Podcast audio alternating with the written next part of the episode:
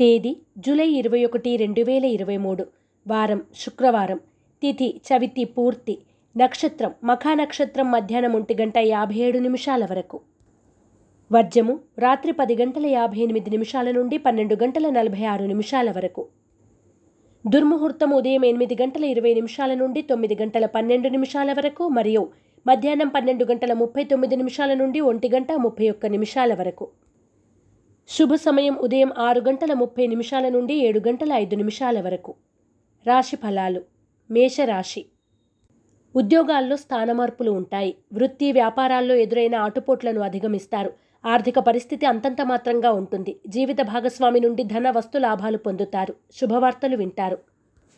మేషరాశివారు అరటినార వత్తులతో దీపారాధన చేయడం లక్ష్మీ అష్టోత్తర శతనామాలను పఠించడం శుభదాయకం.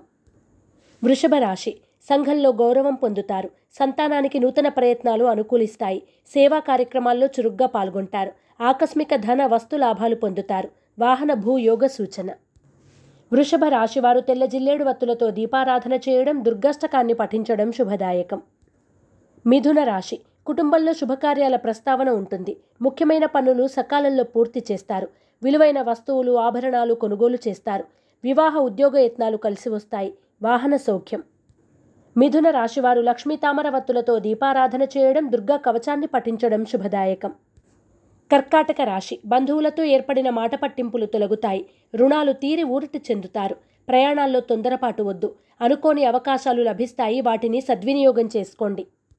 కర్కాటక రాశివారు నవగ్రహవత్తులతో దీపారాధన చేయడం నవగ్రహ స్తోత్రాన్ని పఠించడం శుభదాయకం. సింహరాశి భాగస్వామ్య వ్యాపారాల్లో స్వల్ప లాభాలు పొందుతారు.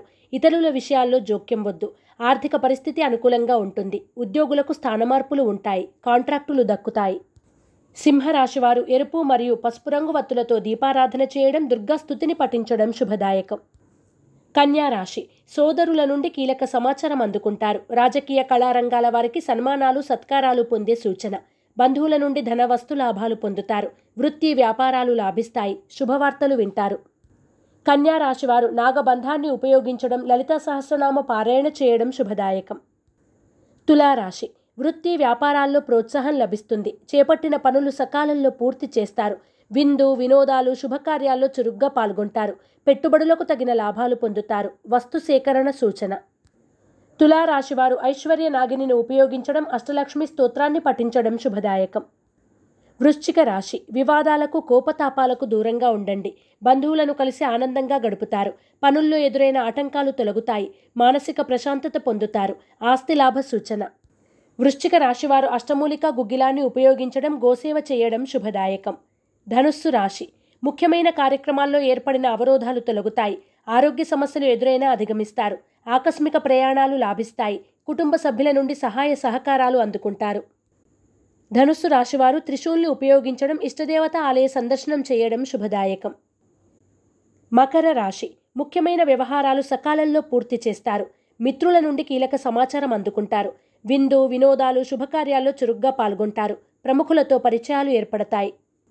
మకర రాశివారు శ్రీలక్ష్మీ చందనాన్ని ఉపయోగించడం కనకధార స్తోత్రాన్ని పఠించడం శుభదాయకం. కుంభరాశి. ఆకస్మిక ప్రయాణాలు లాభిస్తాయి. మిత్రులతో ఏర్పడిన వివాదాలు పరిష్కారమే ప్రశాంతత పొందుతారు. భూ వివాదాలు తీరి నూతన ఒప్పందాలు కుదురుతాయి. ఆర్థిక పరిస్థితి కొంత అనుకూలిస్తుంది. కుంభరాశివారు సిద్ధగంధాన్ని ఉపయోగించడం లక్ష్మీ అష్టోత్తర శతనామాలను పఠించడం శుభదాయకం. మీనరాశి నూతన కార్యక్రమాలకు శ్రీకారం చుడతారు. గృహ నిర్మాణ ఆలోచనలు ఫలిస్తాయి.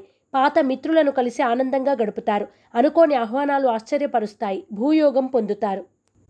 మీన రాశివారు ఆరావళి కుంకుమను ఉపయోగించడం శ్రీ రత్నగర్భ గణేష విలాస స్తోత్రాన్ని పఠించడం శుభదాయకం.